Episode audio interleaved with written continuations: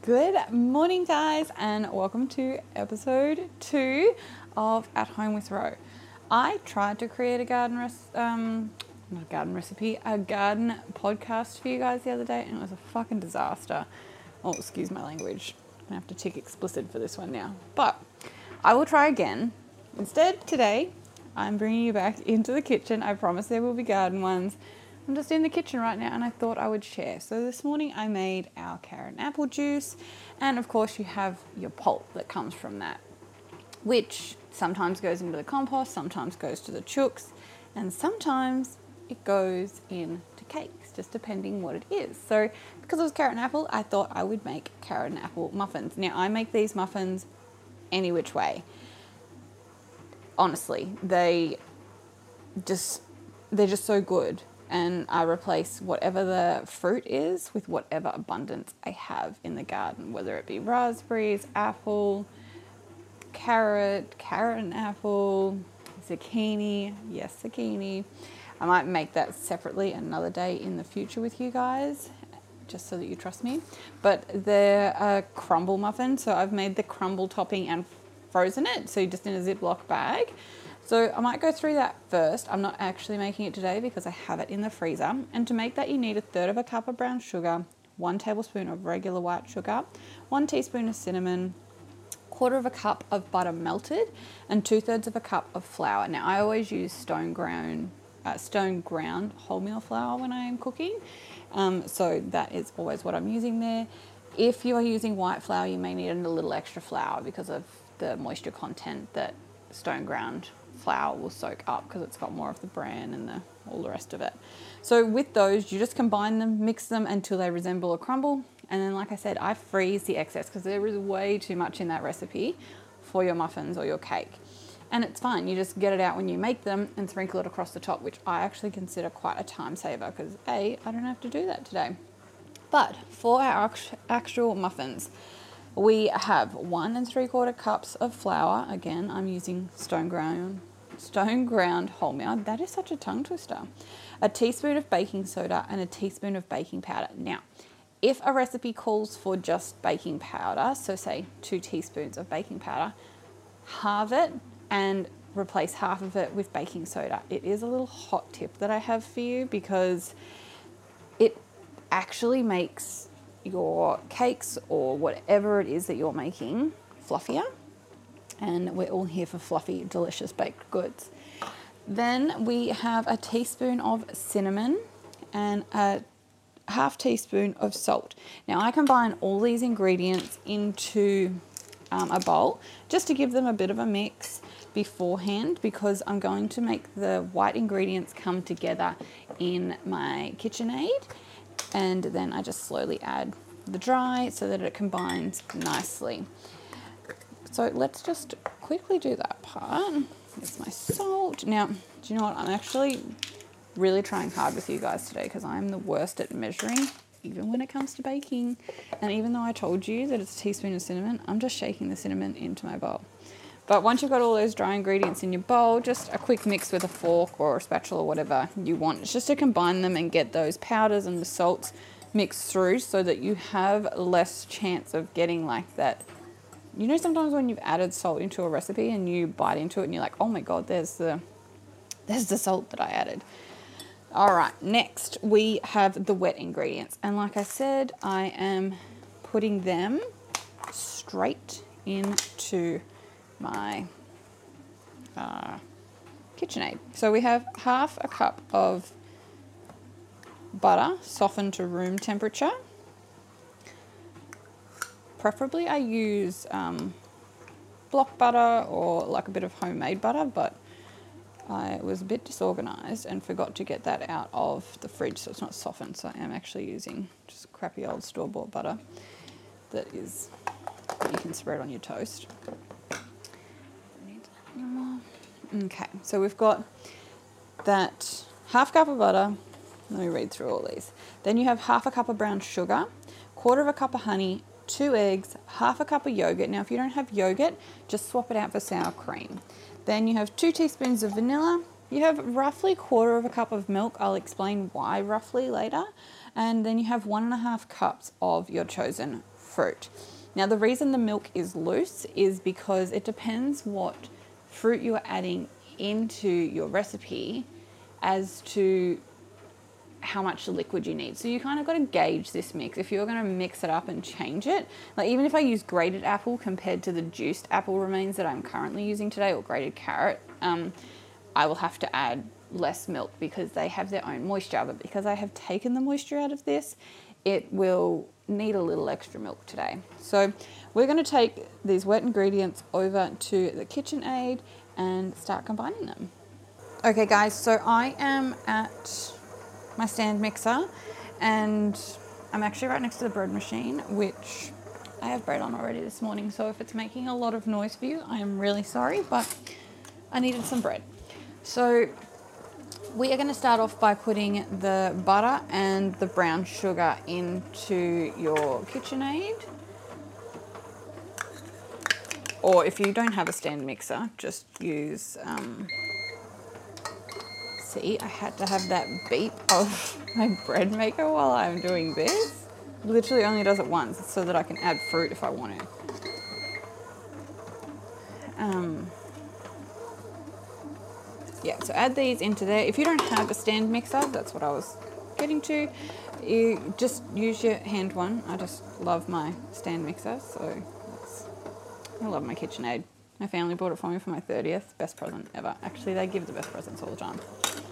Okay, so we want to put this on about a medium sort of spin so that it will um, cream the butter and sugar. So when you know it's ready, and brown sugar seems to cream a little bit faster in my opinion than um, regular sugar does, you notice that it just lightens off. So mine has already lightened off, so it's creamed.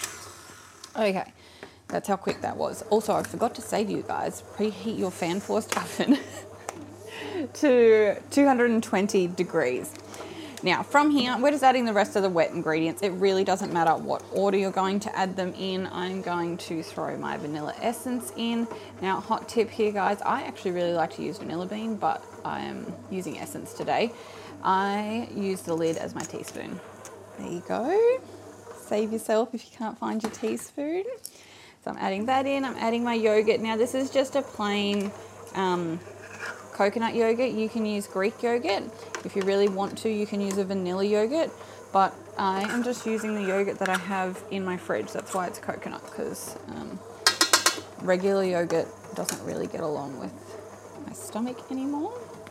So I prefer to save my dairy usage for cheese and ice cream. As if you wouldn't.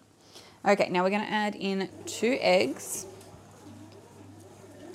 And you're aiming for a medium egg, but again, don't lose any sleep over it. If your chooks lay really big eggs and that's what you're producing, then go with that. Um, and if your chook, well, mind you, if you're, but like if you're working with Silkie eggs, definitely add three.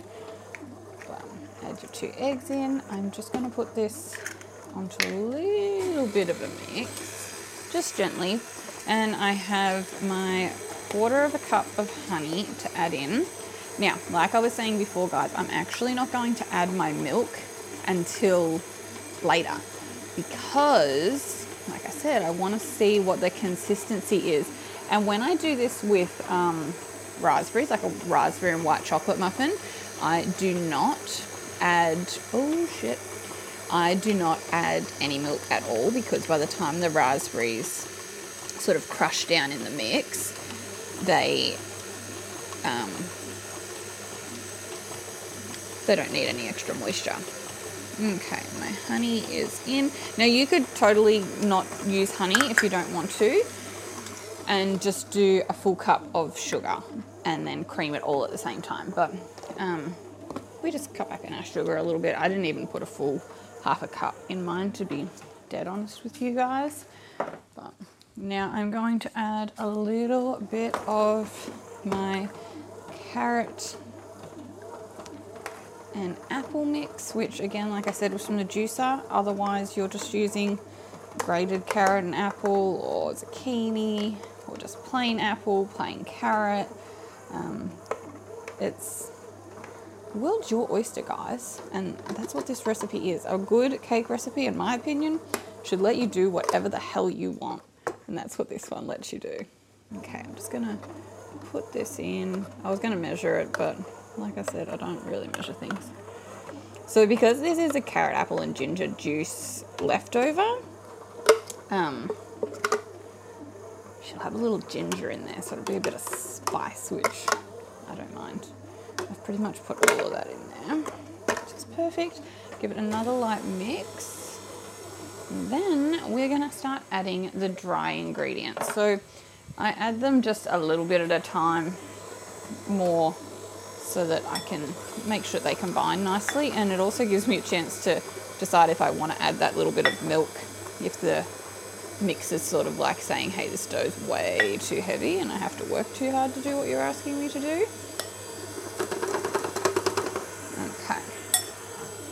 Definitely going to add a little bit of milk to our recipe today, for me anyway. So put that quarter cup in there.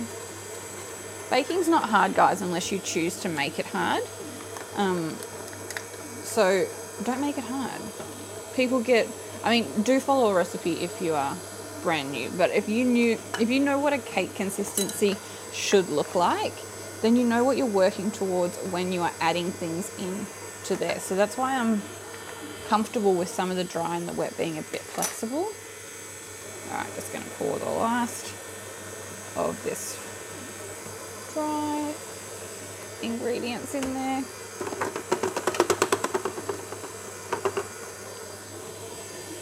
Maybe another little splash of milk. Mm, yeah, just a little one. Teeny tiny. I'm talking like half a tablespoon. Okay, and you just let that mix until it's combined, and you could add nuts or whatever you wanted in here as well, guys. All right, turn that off, and we are going to make our way over to our pan. Okay, guys, so we are at our patty pans. You need to pre-grease them, whether you wipe a little bit of butter and, or oil around them or spray them with cooking spray. That is totally up to you. I'm just scratching off the last of the dough remnants um, off of my mixer and I'm going to give the bowl a bit of a mix just to get in any last bits that may have been missed like up on the top there where you added in. If you've done it with a hand mixer that's probably not a problem for you in any way or form. Okay, I actually love this um, spatula. I'm pretty sure I got it off Amazon. I'll put a link in um, the show notes. And then I just use silicone trays. I never waste time with a spray or anything like that. And I just scoop out into the silicone trays. Hang on one second. Chunky! She's, I don't know why she's panting like she is, but she's leaning against the door and the latch on our wire door doesn't actually latch anymore. So the dogs let themselves out. They can't let themselves in. But she's rested against the door and she's obviously been chasing something and she's panting, but it's making the door like knock backwards and forwards. It's driving me crazy. Okay, now when you are filling your patty pans, so I just use my silicone molds. I did get these off of Amazon and there is a link, so I will put that in my show notes for you. Then I don't have to use anything else. I don't have to um, have paper pans or any of that sort of stuff. Why can't I find a spoon? And they nothing ever sticks to these. It's the best. But when you are filling these up, fill them pretty close to the top. That's how you get those gorgeous like muffins that you look at and you think, how did you get that perfect top? You fill quite close to the top. If you're using a white flour, you can probably fill all the way to the top. But I always feel like when I'm using my stone ground wholemeal, it just swells so much more. And then also because we've done that swap of um, adding some baking soda as well as baking powder, they will raise so much more. So um, when I first tried this trick, I had shit everywhere. they were just overflowing my trays. It was terrible. Okay. So, and you can use like a little one if you're making these for your kids and you want them to be more about a muffin. Then you can just use a little uh, mold. I just like the muffin mold because we're adults. But also, if Smarty and I don't feel like so much cake at smoko time, we just cut it in half and share it. So he's been out spraying all morning. Um, it was, we have the two properties, and of course, we've got neighbours on both, and we live in the middle of one of them. So we try swap which block gets done the early shift and which one gets done in the later shift so that um, during this time of year when we are spraying on a weekly basis, we don't have one particular neighbour that hates us more than the others. So it was our chance for here. So I didn't sleep the best last night. I should have just got up at four when I woke up for the hundredth time. But anyway, he's going to be thrilled when he comes in and sees that um, his favourite muffins have been made. He doesn't, he honestly doesn't care what the fruit or vegetable is in them. He just loves these muffins. And you could make this as a cake if you wanted to as well, guys. It would just mean that you would cook for longer. Um, and that's really the only difference is that you would have to cook it for longer.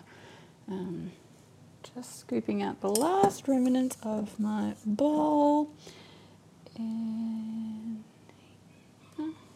it's not enough for another full muffin. So instead of having one little muffin that'll get dried out terribly, I'll just top these bowls up just that little bit more, like they needed it. All right, now that we've finished that part, it is time to put some of our crumble on top. And depending on your mood, guys, I also sometimes add um, some oat, like just rolled oat on top, um, as, this, as well as this crumble mix, just because I think it just adds a nice little texture. I actually really like oats in a crumble, so if I made an apple crumble or a rhubarb crumble or something like that, I would add some oats into the crumble. Depending how messy you like to be, just um, yeah, whether you want to make sure your crumble stays right on top of the cakes or whether you don't care if it spills off to the side. Sprinkle as you please, and now I'm just adding some of my ground oats. Actually think there's nuts in this mix too. I pulled it out of the Oh yeah, there is. There's almonds in here. So I just with my NutriBullet, or it might have been the bigger blade attachment on my stand mixer. Um, my uh, sorry, not my stand mixer, my immersion blender. Um, I, I just did like a crumble thing and threw it in the freezer as well. So, all right, now we're going to put these into the preheated oven on 220 you're going to do that for five minutes. So make sure you set a five minute timer so that you can come back and turn it down to 175 for another 15 to 18 minutes until your skewer comes out clean in the middle. So if you put a skewer in the middle and it comes out clean, then that's perfect. But the cooking time will sort of vary a little bit depending what ingredient you put in there. So if it is a bit wetter mix, then it's going to take a little bit longer to cook. So just be aware of that. Then once they have finished cooking, you will pull them out, let them cool for just a moment in their silicon trays, just so that you can sort of manipulate them. Otherwise they will just fall apart on you.